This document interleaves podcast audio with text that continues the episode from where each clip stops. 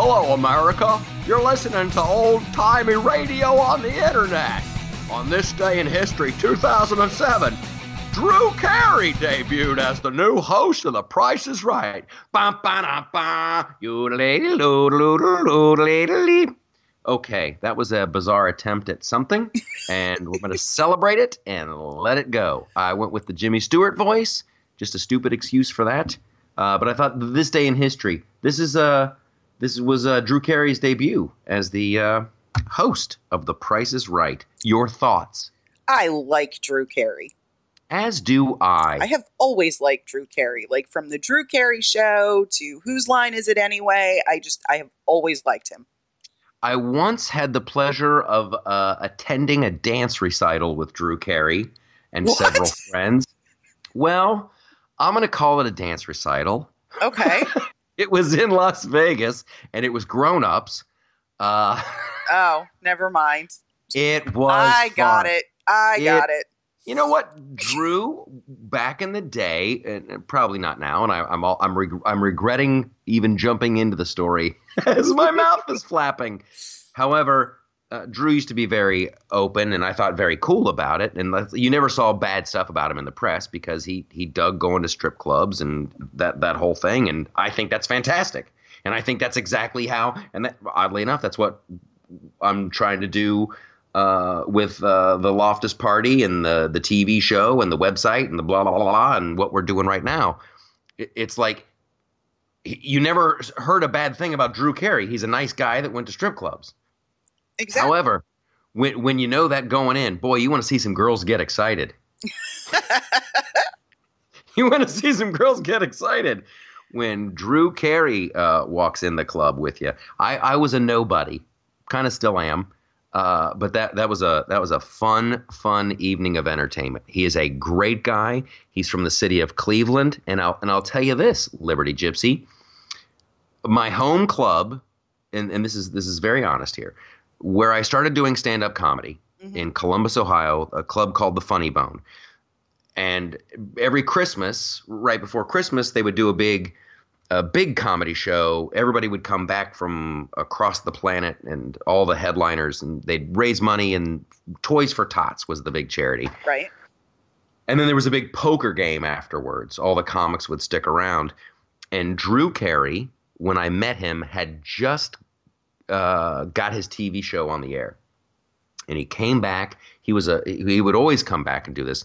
And we we stuck around and we played poker. And he was the the sweetest, nicest, funniest guy just hanging out with back then hmm years later, uh, I'm at uh, a funeral for a friend, Sam Simon, hmm and Drew and, and Sam were very good friends, and, and the same guy.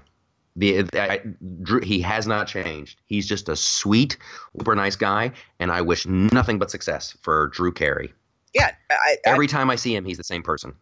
I've always liked him, and I mean, I did the the Drew Carey show. I, I was a huge fan of that particular franchise. So Yeah, cracked good me times. up. There's going to be a lot of name drop in this episode. I can feel it. It's in the air. It's in the It's in- air. It is in the air. I'm gonna. I've already. Boom. We're we're like five seconds in. I've already dropped a, a little story about me and Drew Carey. Boom. I little. I snuck in a little uh, Sam Simon uh, reference. It's just gonna keep going. It's just gonna keep going. Speaking of Sam Simon, that was one of your really good interviews. I liked that one. I was recently. Thank you very much. He was delightful. He Mhm. was delightful. You can when you. I, I I miss him to this day. I don't want to get maudlin. However, just sitting around, he would have me over on Sunday nights, and we would watch uh, Game of Thrones. Mm-hmm. And he would invite uh, Jennifer Tilly. Boom! There's another. I've already, dropped another name. he would invite his ex-wife Jennifer Tilly, Tilly over, who is another just delightful, insanely wonderful human being. And I would walk them through Game of Thrones. Super funny. He had like this big screening room, Mm-hmm. And he would just press pause, and he'd be like, "Okay, what what is going on? Who's this? Where's the dragon girl? Where's the girl with the dragons?" I'm like, okay, she doesn't know it, but that guy who tried to kill her was sent by. Remember that big fat bald guy? And it was hilarious. and just, but but then just just watching regular TV uh, with with Sam was just an absolute riot. Just just a funny funny dude. Mm-hmm. Mm-hmm. Just a funny funny guy. I wish he was around. They actually did I tell you this? I can probably talk about this now. There is uh, there's some wackiness going on with his estate, and I was recently contacted by uh, lawyers. Mm-hmm. I don't know who they're representing. I have some thoughts. I think I'm pretty sure I know who it is, and I'm pretty sure I know why. I don't want to get into it because I don't think it's gone to trial yet, whatever. But they asked if they could use uh, my interview with Sam for the flip side, uh, the TV show, as part of uh, the trial. Dang. Isn't that crazy? That's totally crazy. Yeah. Yeah. Yeah. So, anyway, um, I think I know why, and I think I know who they represent. And I will tell you this I hope it works out because I think the person in question is being uh, uh, screwed over. That's just my opinion. That's not the official opinion of the Loftus Party, the loftusparty.com. Not the official opinion of the flip side. All, do not take Top Gun and try to operate a vehicle. Michael Loftus on his own. Yeah, I think someone's getting screwed over. So well, that's that's usually what happens when people go to court. yeah. Yeah. Yeah. One, one party generally gets screwed. yes. Yeah. So we're going to use the, the, our little comedy uh, segue here. The Drew Carey, funny guy, stand up, did good. Uh, Sam Simon, funny guy, uh, did a lot of good. Now we're going to move on to Jimmy Kimmel uh, on to ABC, who uh, I got to tell you, uh, I've about I've about had it with Jimmy Kimmel. Now I used to uh, have a lot of respect for the guy. He's one of the luckier people on the planet, mm-hmm. and and this is the problem. He he's now uh, powerful, quote unquote, powerful, and that power corrupts. And he's believing his own BS, and he's believing the BS of the people around him, and uh, he's very very important now. And in typical uh, comedian fashion, when people are calling him out on stuff uh, oh, I'm just a comedian. I'm not. I'm not the moral center. I'm not the moral compass of the nation. But but no, you, you think you are. You are the self-appointed guy. When he decided to start doing monologues about his kid and about health care, and when he decided to do monologues about uh, gun control, he's a self-appointed moral compass. You Absolutely. cannot have it both ways. Jon Stewart used to do this all the time uh, on his show, and I and it was brilliant and I remember, I remember seeing him do it. And and and if you go back and you look, every time I was interviewed about the flip side or the Loftus Party or anything, I always talk about it. Uh, and it's great that America is so smart; they're catching on. It's this wonderful trick you can do where you can make fun, make fun, make fun, be morally outraged, be morally outraged, and then when people call you on your BS, you're like, "Hey, hey, hey, I'm just a comedian. I'm just why are you listening to me? I'm just making funny with the ha ha." And it is such BS that I decided to join them. If you can't beat them, join them, and that's why that's why I jumped on board and started doing uh started doing the flip side and started doing this. Well, it's great. Well, I just you know you don't get to, and what I find really strange with Kimmel is not too long ago he was being um, criticized widely for not being mean enough about Trump. Right? That was no, that was uh, what's this guy on NBC? Oh, I thought it was Kimmel. No, no, no. That was um, that was uh, Jimmy. Uh, not the other oh, Jimmy, Jimmy, Fallon. the, the Tonight You're Show. Right. Mm-hmm. Jimmy Fallon. Okay, well then my point means nothing, so I'll just stop now. I screwed up my Jimmys. I'm so sorry. It, it, it is. They're easy to to. Uh, they kind of even look alike. In a weird way, yeah. I think that's why Kimmel has the beard uh, to try to uh, get some differentiate separation. Yeah. yeah. But Kimmel is the guy, uh, just the luckiest kid, the the luckiest. Talk about somebody who should just really kiss America's ass every morning, like plucked from obscurity. Uh, gets a radio job, gets the other another radio job on on KROQ, and gets this. Just kind of like stumble. I'm not saying he doesn't work hard. I'm sure he works very very hard. Uh, however, just keeps right place, right time, all the time. The stars have lined up for that guy, mm-hmm. and uh, the thing is, he's I think he's going to grow addicted to this uh, criticizing. Remember when Trump was running for president and he's like, "Hey, if I become president, it's good." And he's talking to the news media. It's good for you guys. It's good for everybody. The ratings are going to go through the roof. And he he was exactly right. He wasn't lying. And that's what all these people are discovering. Stephen Colbert in the tank, in the tank. And then when he really started going after Trump, uh, his ratings went up. And he just and wrote a book. It is. I'm like, really, dude? Yeah, and and Jimmy Kimmel has now discovered it as well.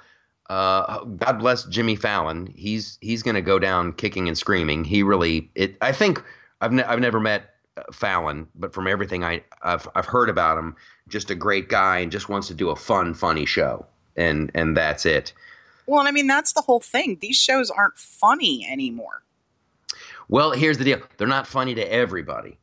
I think if you hate Trump, you're probably laughing and going, "Yes, finally, uh, someone someone's being brave."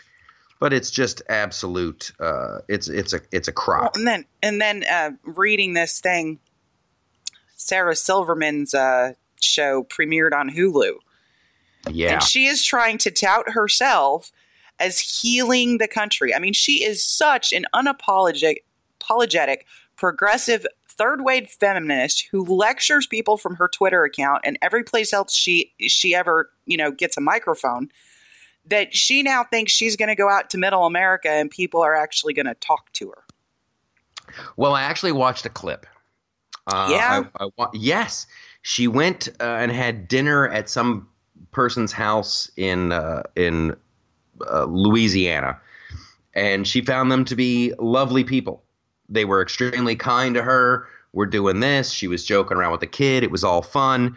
Uh, and then Sarah Silverman, they're sitting in the in the living room, and she's like, you know, uh, like Barack Obama. People, a lot of Republicans don't think uh, Barack Obama was born in the United States. And the and the girl, the the woman whose house they were at, she goes, I don't think he was.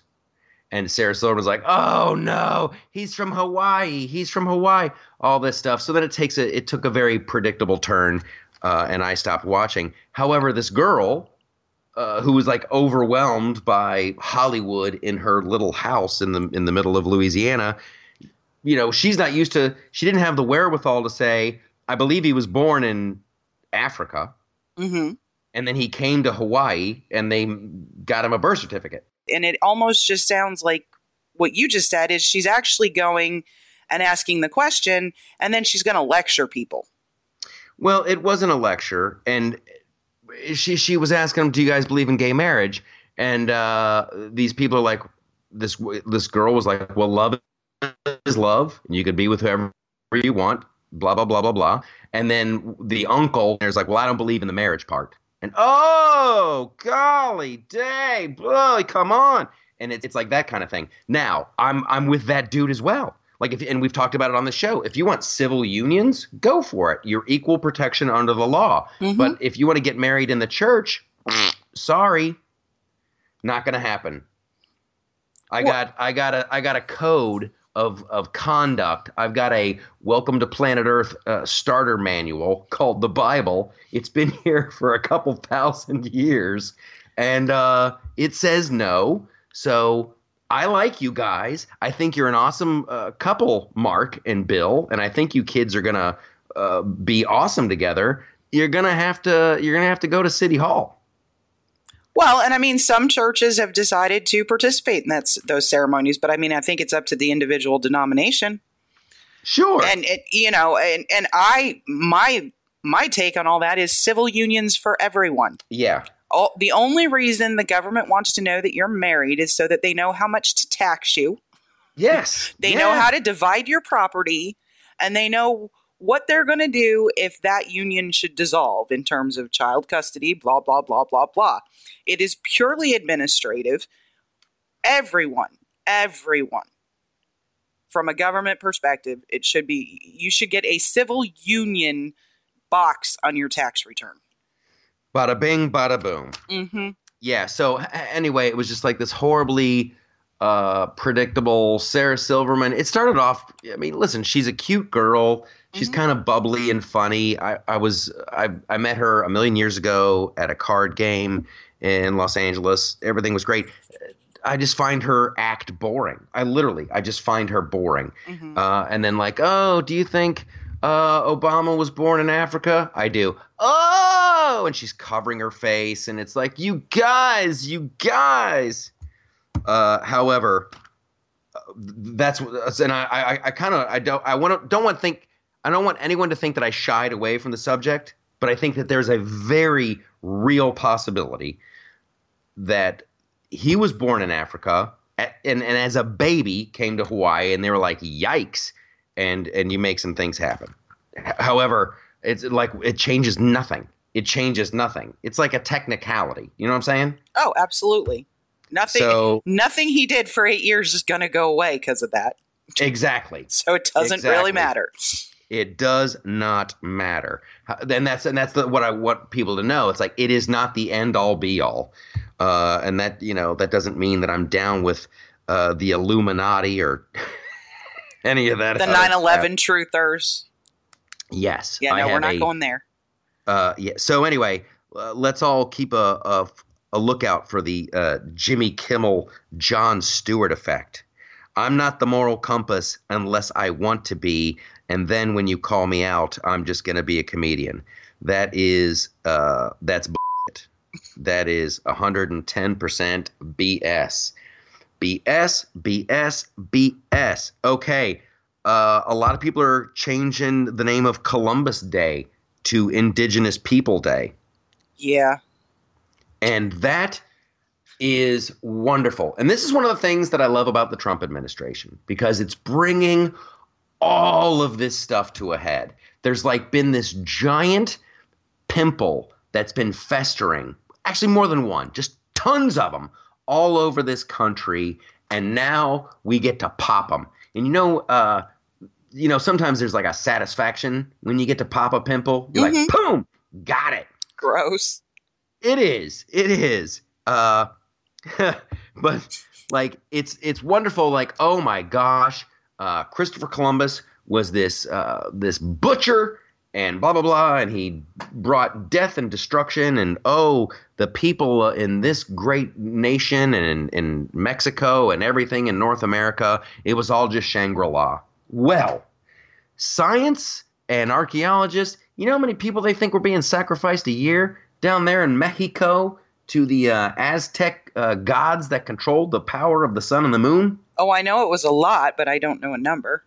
It's like 80,000 people a year. 80,000? It was there were some years it was ginormous. Really? The sacrifices. Yes. And then let's not forget you had your your Cherokee and you had your Crow. You, it's not like all these tribes were getting along with one another.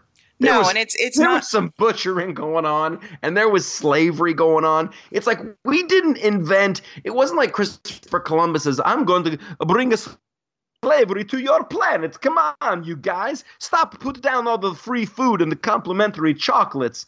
I'm going to ruin your way of life. It was it was not shangri-la.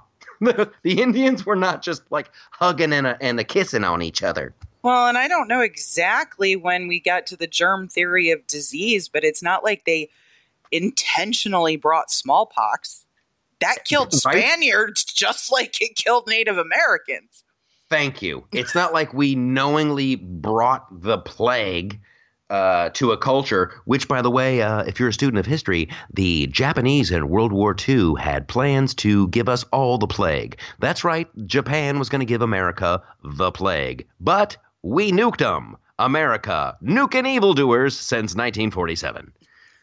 I probably Well- got the year wrong. No, but uh, you take this is what I love most about progressives. They take any situation in history, be it the founding fathers, be it Christopher Columbus, be whoever, right? And they judge them by today's standards. Yes. That drives me nuts. With an all or nothing, it, it, it becomes, uh, and this is funny, uh, it, it becomes a black and white issue, right? Robert E. Lee fought for the South. Bad guy, bad guy. And you're like, well, no, he, he, he, he wasn't. He was a man who felt uh, duty bound and he had a sense of honor, which is kind of lacking for today. He told them all they would lose. He wrote a very famous letter saying, "You guys don't want to do this. We're going to get our asses kicked, and here's how it's going to happen. But if you want me, I'll I'll lead it because I believe in states' rights. Uh, slavery's bad." So it's it's just too funny that they judge these people, Christopher Columbus, and oh, he was. You you just see some horrible, horrible things uh, written about that guy. Yeah, they make it sound like uh, Christopher Columbus went to uh, the Queen of Spain and said, "Listen, I got a whole bunch of uh, smallpox here, and I thought, let's go somewhere." I mean, the dude got lost. He never. Dude got lost. He didn't even know what he was going to find. Yeah, He didn't end up where he thought he was going to end up. He was, and honestly, if you read about him, he was not brought up in wealth and privilege and all this other stuff. And he was curious. Curious George. I, I'm going to try to go to India that way. Yes, right. let's try to get some spices. And here, uh, so I just I loved I just loved pointing out the hypocrisy that uh, you know people think that it- was like this utopia uh, over here before Colum before Columbus came. Yeah, no, it wasn't. There was a lot of you know tribe against tribe, and that's oddly enough. And then I want to give credit where credit's due, and I think I've said it before. Just a fun to know fact, but the uh, the Iroquois had all these different little villages. Each little village had its own little set of rules. hmm Uh, but they had one rule that overrode them all. If one of our villages uh, is attacked, we will all band together and defend ourselves. And a young man by the name of Ben Franklin heard about that and thought, this is a good way to go. It seems to be working for the. I bet we could do that here with the colonies. Each colony could have its own little set of rules. However, we will come together for a common defense. So that's the best thing about, uh, in my mind, uh, the indigenous uh, people beyond being able to run around half naked, which was a, a huge plus for them. but we can we can thank we can thank the Iroquois in some respects for our our wonderful little republic, and I would like to keep it that way. And I think uh, I think a lot of other people would too. I'm I'm a huge fan of the Republic. Me three. Yeah, Me no, three. and that's why when I when I see things on Twitter and I forget which one of the vapid leftists uh, put this out, we need to abolish the Senate because why why should Montana have the same say as California? Well, if you go back and you look at how this puppy was designed, you aren't supposed to vote for your senators at all. Yeah. And a They lot were- of people say that's where it's that's where the worm turned. That's where it oh, really I, started to I totally believe that because right after you po- had popular election of your senators, guess what we got? Or right right before um, taxation. yeah. Yeah. Between weren't- that, bet- between that and taking the senators out of out of control from the the state governments, that was just the beginning of a big government explosion. Well, that we, we need to scale it all back. Yep. I'm delighted when I think about let we're just gonna I want to scale it all back, and uh, I'm I'm delighted. I'm I'm delighted with what I see. And in terms of uh, another pimple that's getting popped, uh, the pimple that is, that we call Bob Corker, I'm ready to pop that dude. Well, here's my thing. Please help me get reelected. Please help me, Mr. Trump. Please help me, Mr. Trump. My name's Bob Corker. Hey, Bob, you gonna play ball? I'm not gonna play ball. You're gonna make us World War Three. Blah, blah, blah. I can't stand you. Bob Corker's a tool. Well, again, I think it's a lot of virtue signaling, um, and I hate virtue signaling. Yes. But you know, if you all haven't learned at this point, Roger Goodell learned it. Um, you just don't get into a public war of words with this particular president. You just don't. You're gonna lose. Us, uh, he's tapped in. I don't know what it is. I, I don't. I, frankly, I don't care. I don't care. All I know is, I, I firmly believe this. If Trump's like, uh, we're going to repeal Obamacare, we're going to try to get, we're going to get you something better. Uh, we're going to lower taxes, and now none of this is happening. And and and because of the way he tweets, and b- because of the way he calls these people out personally, it's not gonna uh, it's not gonna stick to Donald Trump. They're gonna try to. They're gonna try to in 2020 go. Well, Trump said this and Trump said that, and he'll be like, dude, look at my tweets. Corker, I was we tried to get tax uh, tax reform done. If the if if this Republican Congress cannot do something about tax reform, I oh If it's you're going to get bad bad. hi Republicans, hi GOP Congress, if your dislike of President Donald Trump, and I'm no huge fan, been Yeah. discussed, right? Yes. if your dislike of Donald Trump is going to cause you to to basically pitch every one of your election promises out the window, that's not okay. And that is how it looks. I I, I, it's I like wow, completely these agree. guys don't don't like this guy. So uh, ooh, well, there You goes know- repeal of Obamacare. You know, you know the one person I actually have to have a little bit of respect for. who? Rand Paul took a beating from Donald Trump during the primary, right? Yup. Yup. Okay. He's out there saying, here's what these executive orders around the healthcare, you know, the healthcare law actually mean. Here's why we do it. Here's the lies that the Democrats are telling you about it, right? Yes. And this is actually a good thing for America. Okay, Senator Paul, what do you think about the tax plan? There's a couple things that I mean, he's honest. There's a couple things that need to change there. It's not it's not exactly what what they thought it was going to be and there's a couple things that need to be tweaked. I've spoken to the president about it and I believe he understands it. So instead of just punching him and saying, "Oh, I'm not going to vote for this tax plan because it doesn't do anything, everything that it I want," it only helps the rich, Stacy. It only helps the rich. Uh, but I mean, instead of doing that, he has a discussion with the man, Yeah. right? And is reasonable about it. So, I mean, basically, Trump put into executive order Rand one of Rand Paul's huge plan, you know, ideas around healthcare. And the Democrats now are just lying about it. As and that's all they have to do. It it, it literally is just like it's Pavlovian at this point. Well, they're Uh, saying, "Oh, wanna- oh, it's going to affect pre-existing conditions." No, no, no, it's not. They're going to be. Well, gov- what's this thing with the insurance subsidies where he's he's getting rid of those because the courts have said, yeah, you can't do it. you And can't so- do that. Um, basically, it's it's slush money. So Yes. if you're a plan on the exchange, then you're gonna it, it, you're gonna get a certain amount of money for serving a certain population. No, no. I'm I'm I'm and I, I'm so glad Guy Benson was on uh, that uh, media show that I watch on Sunday mornings. Why do I watch that show? Why do I watch it? But everyone's like blah blah blah blah blah blah blah blah blah blah blah blah blah blah blah blah blah blah Donald Trump blah blah blah Donald Trump blah blah blah blah blah blah blah blah and Guy Benson, God bless him, just goes the court said it's illegal. like none of this matters. The court Exactly. said blah blah blah blah blah blah blah blah blah blah blah Donald Trump tweet blah blah blah blah blah Bob Corker blah blah blah blah blah blah blah blah blah Rand Paul blah blah blah blah.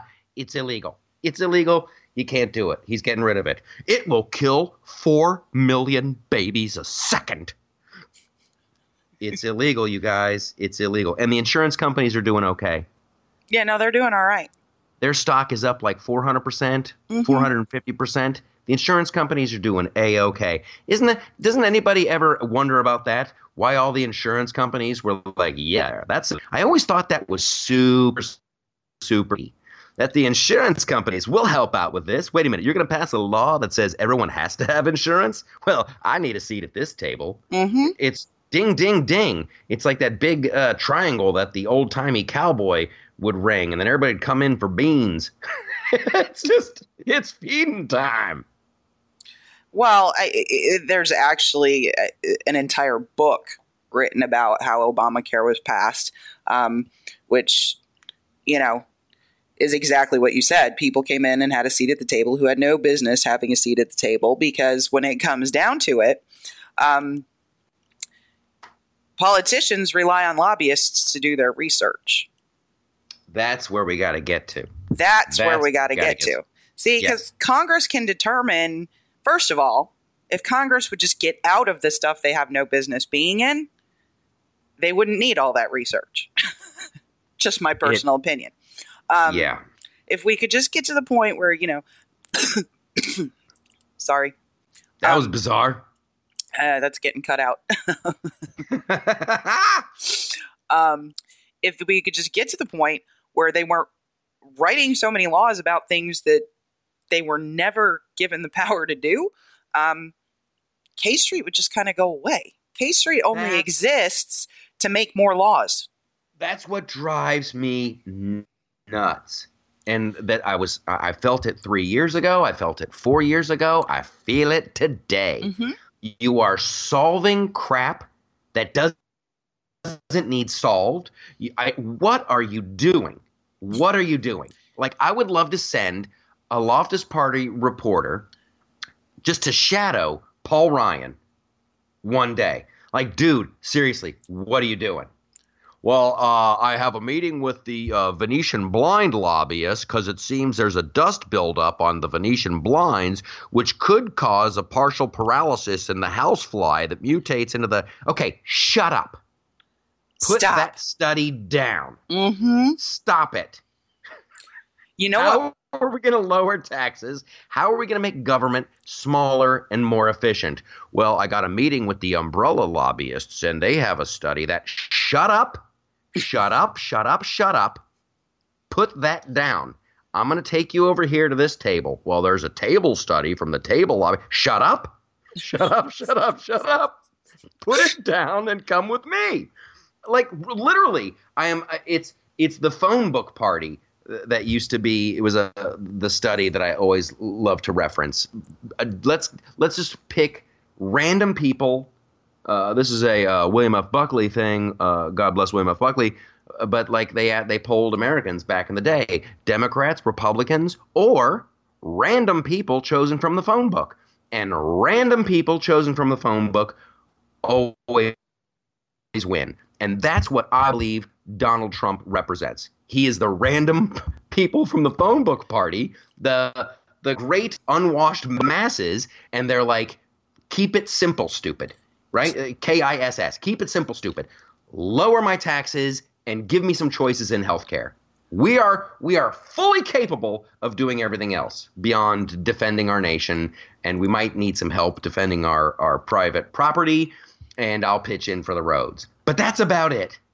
Yeah, That's I- about it. I, I, it's to the point where I really want an accounting of my tax dollars I'm because oh, I did not agree to pay for this stuff. I just didn't. None of it. None of it. None of it. Well, except the that was- military and the roads. Right. However, and, and this is the problem that is where why I am where I am politically. It's like once these people realize that they can this is what I'm going to really mangle a Thomas Jefferson quote. Once the people in charge realize that they can just vote and give themselves raises, it's over. It's all Mhm. over. Once you realize all you have to do is is vote for it and it's legal and it's all well and good, uh, it's over. And uh, I'm not, I'm not calling for a revolution or any crap like that. Uh, I'm just saying it, it's getting out of hand. It's gotten out of hand. It's been way out of hand for a long time, Well, and, and, then they're always going to try to paint uh, uh, Trump as this huge supervillain. And it's uh, you were when we were talking about the Sarah Silverman thing. I, I kind of wanted to uh, segue off of that. That it is, it's it's it's funny if you look at um, the, the the the media. Look how they look the other way for Weinstein Mhm. no problem just vilifying Trump, vilifying Trump, vilifying Trump. It, it th- and that's what keeps me going. It's like, wow, there is a group of uh, powerful people who have like the same agenda. Like they don't like what this guy's doing, so they're going to try to just uh, smear him every day in the mass. And I'm not saying he's the end all be all. I know it sounds like that. However, it, it, there's nothing equal. There's nothing fair about this. The game is rigged. So we got to beat the game from inside the game well, by doing a wonderful podcast and doing a wonderful website and TV show. Well, and it just kills me. He's undoing Barack Obama's legacy, and I'm like, good. Yeah. I fully support him doing that in as many ways as possible. yeah, I, I, rem- I remember being so frustrated, and I'm not I'm not a big fan of the executive order. I am not No. a fan. I didn't like it when Obama was doing it. Uh, I have a pen, and I'll use my pen, and I don't like it when Trump's doing it. However, if you're going to use an executive order to undo an executive order, that seems fair. That seems equal. Yeah. And when you have like uh, douches like Bob Corker running around, and uh, these the the Alaskan lady and the other and the McCains, like listen, I I know I told you I wanted to undo uh, uh, Obamacare and I wanted to repeal it. I know I know you all sent me a lot of money to do that very thing, but now that I'm being re- uh, reelected, I've uh, I've changed my mind. I changed my mind. I know you guys uh, all want lower taxes and you want government to be more efficient, but uh, you know, I changed my mind. I changed my mind. You know what? You know what I really wish Trump would do because the squeals would be so exquisite. What? Go to zero-based budgeting for every government agency. That would be fantastic. I would go, yes. Well, I mean, here's where I am, right? Because we discussed publicly on the show, I did not vote for Donald Trump, nor did I vote for Hillary Clinton. Um, but you know what? What? If he runs in 2020, I'm gonna. They're gonna make me do it. Oh, it's it's, and this is what I'm talking about. It's like a pimple. They're Everyone gonna make like, me do it. there's this great like this great all these little blackheads and pimples are busting out and then and Trump we're just gonna have to pop them all. It's fantastic. A very, we'll have a very clear national complexion. No, but I mean, they're gonna make me do it, Michael. yes, they're gonna make everybody do it. That's Oh the wonderful God. thing. Well, You it's like cannot objectively look at this stuff and and realize that there's any fairness in the media. That's that that one's out of the bag. This guy calls himself a Republican, but he's not. He doesn't have the thing. So it's it's great. Everything is becoming clear now. Battle Oh lines God. are being drawn. No, but y- it keeps going and going and going and going, and the left is just like eating its own. So I wake up yesterday morning, right? And there's this Twitter rant from Jack. Jack, the CEO of Twitter. Oh, Jack. Oh, Jack. Well, okay, so Rose McGowan did something she shouldn't have done. Cut her hair. Well, no, she posted somebody's personal contact information on Twitter, and that has been a Twitter rule as long as I've been on Twitter. You do not get to post publicly unavailable phone numbers, email addresses, etc. And I think it's a good rule. It's I'm down I think it's that. an awesome rule, especially if you have an account as big as hers. They locked her account, told her to delete the tweet. Personally, perfectly reasonable. Perfectly reasonable, and one of the few times they have actually enforced their rules with somebody who has a blue check mark. so, feminist Twitter freaks out. And on Friday the 13th, they boycott Twitter. Really? So I don't have to hear you squawky people all day long? This is excellent. Like, we were so happy, right? yeah. I don't have Yeah. to see your vapid nonsense. Awesome. Well, because Twitter had put all of these rules in place, including the rule that got Rose locked, right? Because feminists don't want to be harassed and don't want people saying things about them, and they have, you know, their buzzwords. I call it the 50 dirty words that Twitter won't tell you. Um, they got Twitter to do all this. They sit on the Trust and Safety Council. They boycotted Twitter. and I just find that to be such a beautiful irony.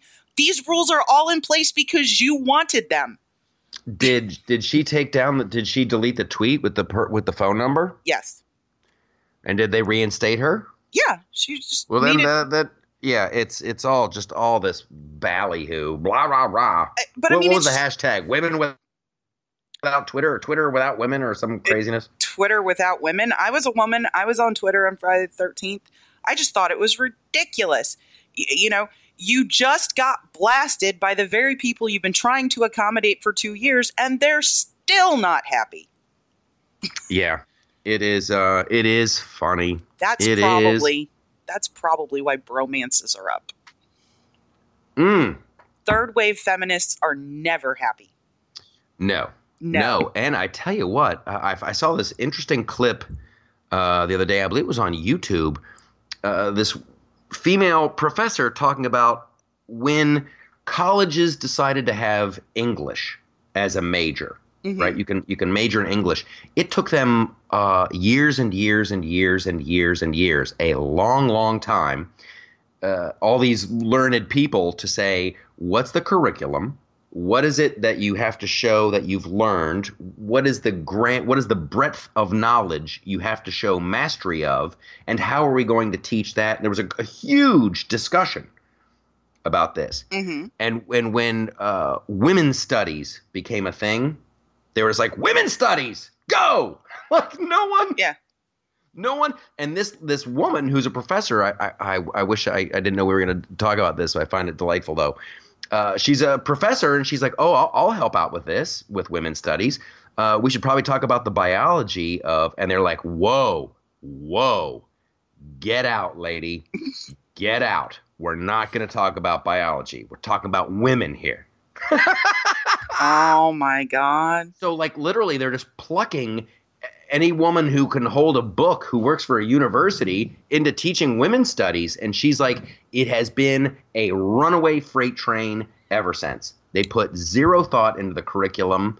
Uh, and now they're probably trying to reverse engineer some, but they have, it is Frankenstein's monster. And I Oh, don't know who it benefits. Absolutely. And and if you look at what's going on, right? You and I you and I say this all the time. Men and women are different. We should celebrate that.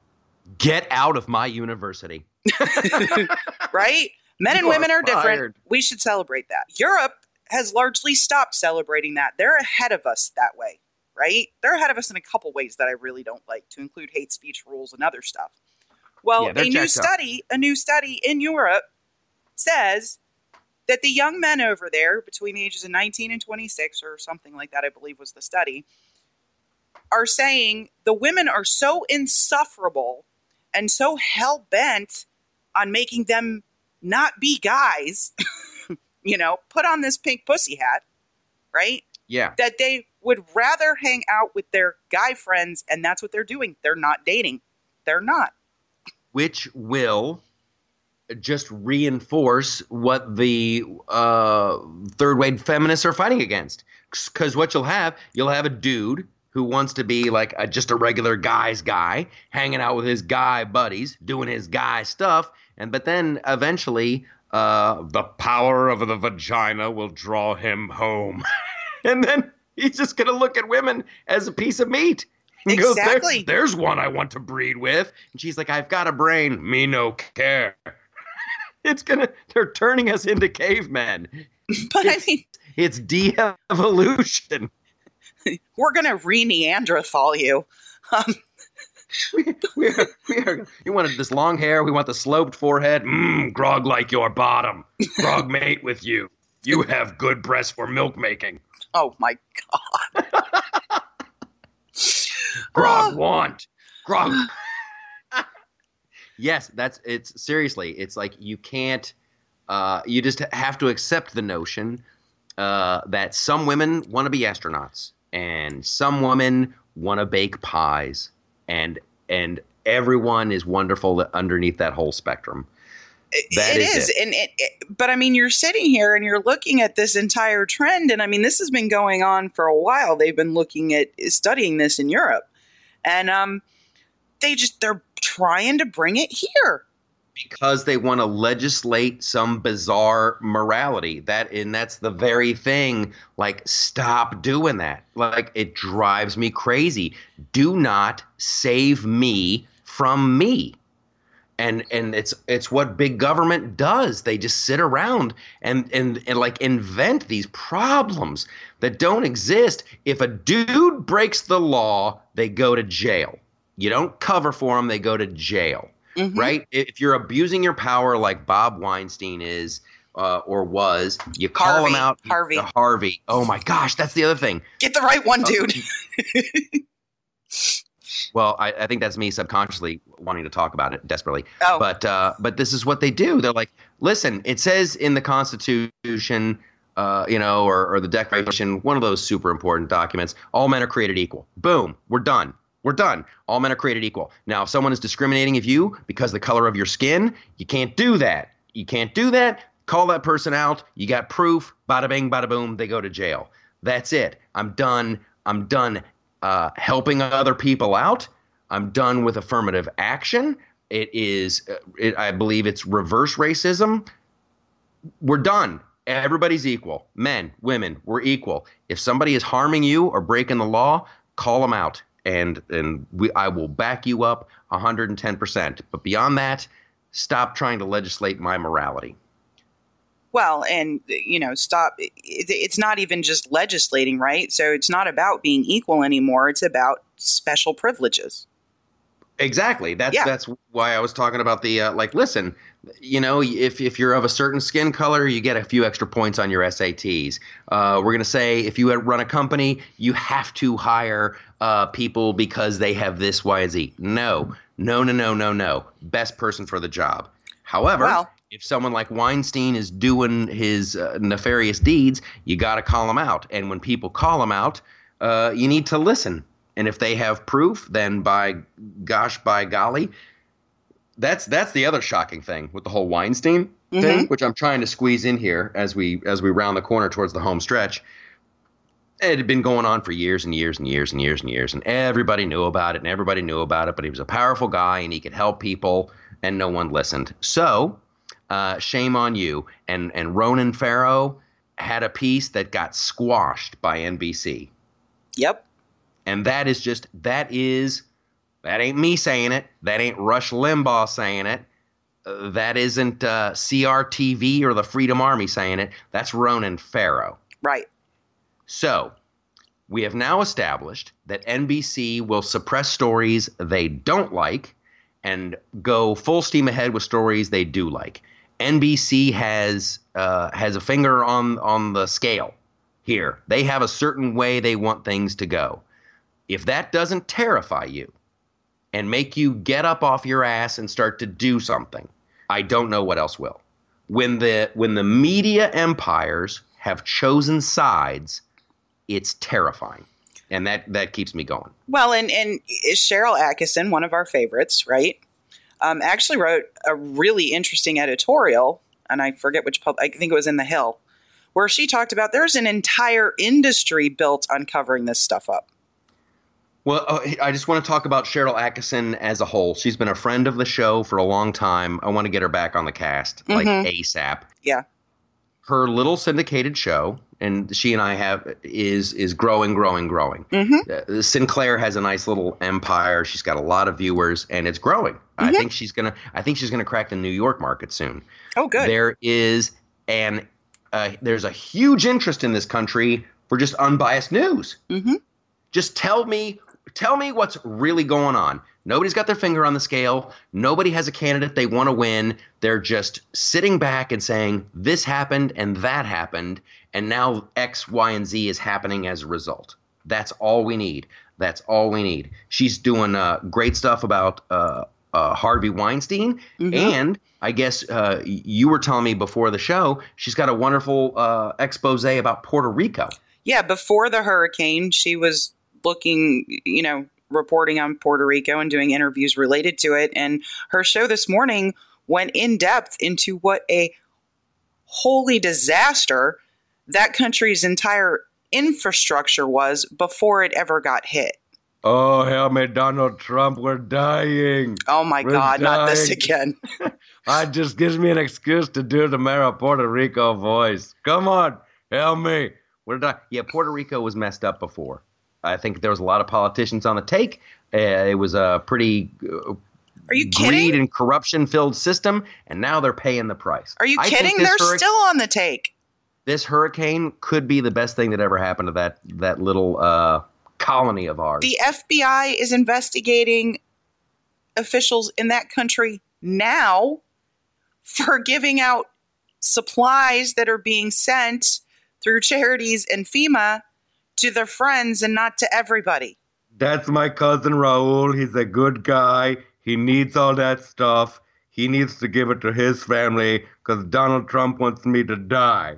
And I don't want to die. Check out my glasses and my t shirt and my hat. it's horrible. Go get him, FBI. Um, drain the swamp. Drain it. Drain it. Lance that boil. Okay, Puerto Rico. I just want to say this again. Bob Corker's a douche. I don't like Bob Corker. Goodbye. Okay. Don't let the door hit you in the booty, Bob Corker. So Lower Bob my Corker, taxes. Bob Corker is not running, but do you know who is? Diane Feinstein. Yes.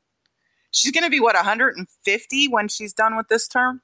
they did the math this morning. I was watching it on Meeting Depresses. Uh, 92. If she makes it, she'll be 92. Okay, this, this is going to sound horrible.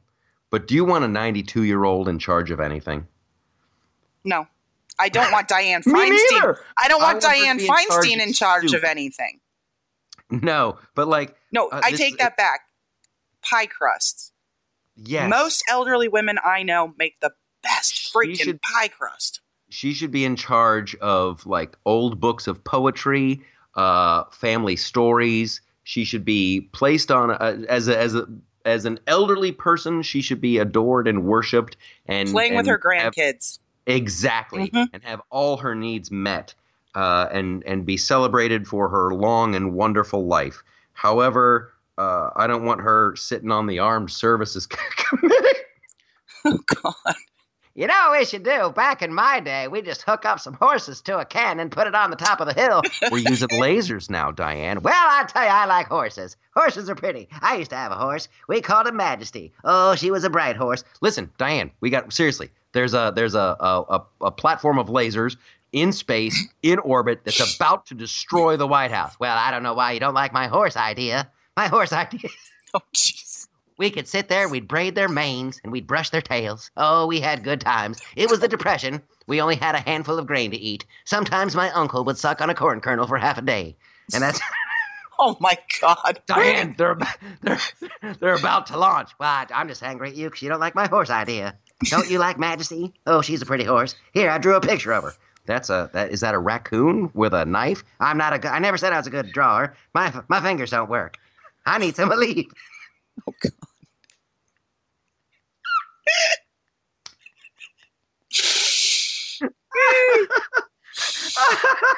Oh, come on, man! Why don't you like my pony idea? That is oh. hilarious. that is hilarious. Oh my God. Are you doing that on stage tonight? I have to. I don't see why you don't like my pony idea. That's Oh my hilarious. God. That's hilarious. That's hilarious. I'm gonna listen to this on a loop. Like for the rest of the day. ready Yeah. launch. hmm Well, back in my day, It's kind of like uh it's almost like a, a, a Cartman from South Park. back in my day, listen, guy, I'm going home. Screw you guys, I'm going home. Okay, so this is my little inside the the Hollywood loop. Yeah. The uh, well, I had a little slip of the tongue earlier. I said Bob Weinstein. Well, here's the deal. My sources tell me, my unnamed sources, that all of this started with Bob Weinstein. It's very, uh, it's like an epic uh, tale of yore. You had these two brothers uh, going at it for control of this company, and I guess Harvey might have attacked Bob. Harvey might have there might have been a physical uh, uh, confrontation, and Bob said enough is enough, and that's how this whole little snowball Really? started rolling. Yeah, Ooh. yeah, because now Harvey's out. Harvey's no longer Yeah, but the they're company. talking. They're talking about just folding the company. I saw a couple posts. Well, I think uh, maybe they are. Uh, they're probably thinking about rebranding because it's you kind of have to.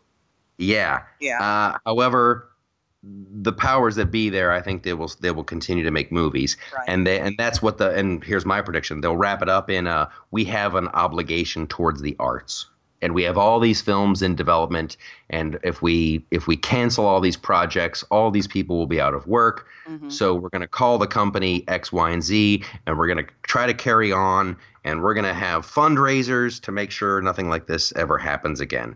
That is my prediction. I can totally see that. Yes. Okay. So I want to segue into that to a little bit of sh- uh, some more show business stuff here.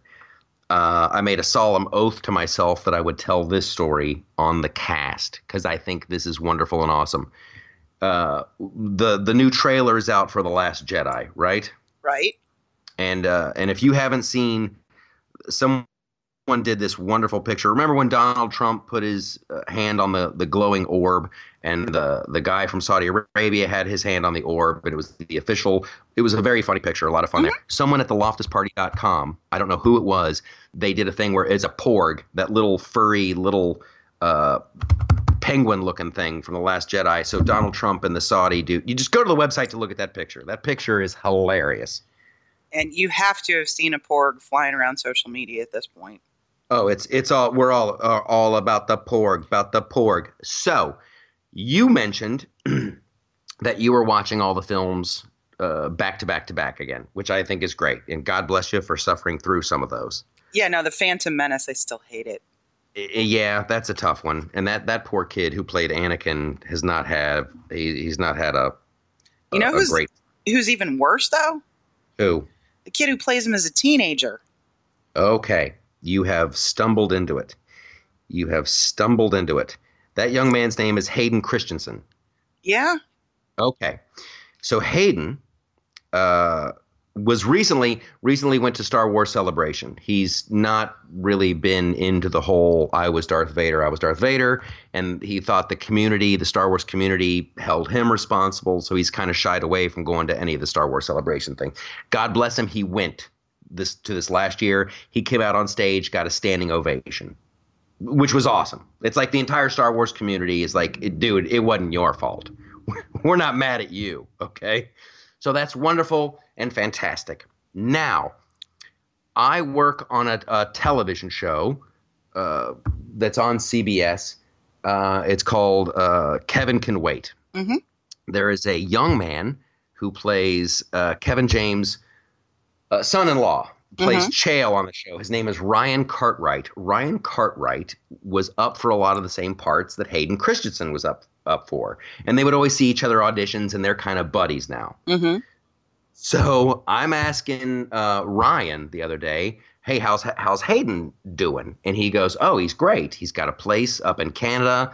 Uh, he's got a farm. He's very happy. He's thinking about getting back into. They're starting to offer him roles again.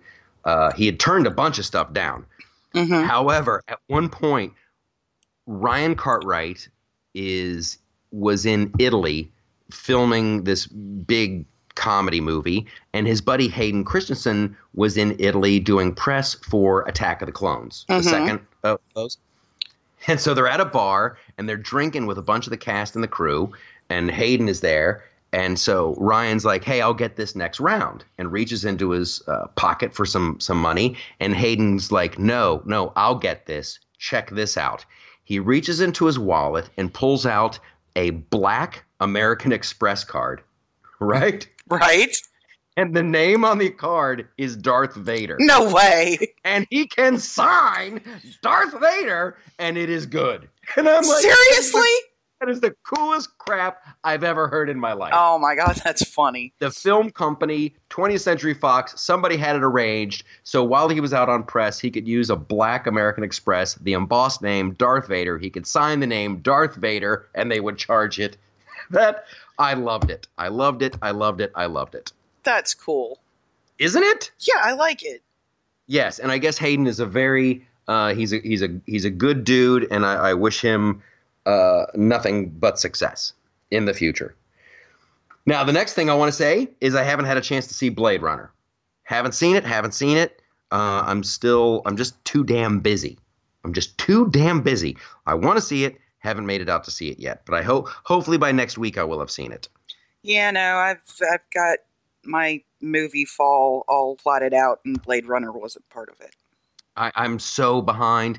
I went out and I picked a picked up a copy of uh, Baby Driver. I heard that's amazing, and never even got a chance to do that because I ended up playing Destiny last night and was trying to save the galaxy. Uh, doing that, then I ran out of time to watch my movie, and I got other stuff going. We're just too dang busy, Mm-hmm. but it's good. It's fun, and I tell you. Um, I feel late. I feel bad for doing this so late in the show, but the loftusparty.com, that website is just killing it. I love it. I love it. I love being able to like flip through with my thumb and go, ooh, ooh, there's that. I want to see this. Bing bang. I want to read this. There's just so much great stuff there. We got a couple of guys who used to uh, oh my gosh, they used to they're they're writers for the the show. They have a book coming out. Um who's the guy? They have Uh, a book Paul coming out. Paul Hair, and David Dubrow. Paul Hair and David Dubrow, they have a new book out called Appalling Stories. 13 Tales of Social Injustice. I'm hoping uh, send me a copy. I want to read it. I want to talk about that. Maybe even have them on the show. But uh, I said I'd put a plug in for for those guys. Listen, um, I've said it before. I will say it again. This whole thing is a grand experiment. We're figuring it out as we go. We appreciate everybody's patience, but I'm going to celebrate when somebody writes a book or paints a picture or does some kind of art. Uh, I've got to support that. I've got to support it. Yep. So there. Bada bing, bada boom. Bada bing, bada boom. Bada bing, bada boom. Trip, trip pound, or whatever the heck that guy is. Bada book, bada room. Okay, so it is now time for some Michael Topias. I am desperately going to kind of think of one as I do the intro. In the real world, um, there's a bunch of rules that we have to live by and a bunch of laws that don't make much sense, and everybody's unhappy. But in Michael Topia, there's a different set of laws, and everyone's happy all the time. What do you got over there, Liberty Gypsy? In Michael Topia, we don't apologize. I'm sorry.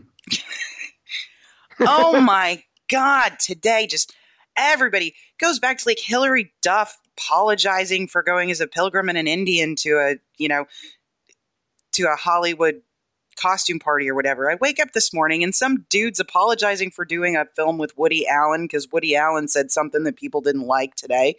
You've got the Apple diversity head or chairperson basically goes down and says, in a conference that it's diversity of thought that matters and you could have 12 blonde-haired blue-eyed men at a table and there would still be diversity there because they bring diverse experiences and diverse opinions to the workplace. It's not all about skin color it's not all about your sexuality it's not all about anything but diversity of thought. She had to apologize. Wow. Uh, she's absolutely right.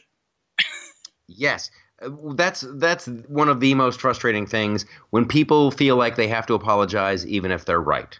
And, or, or they didn't really do anything wrong.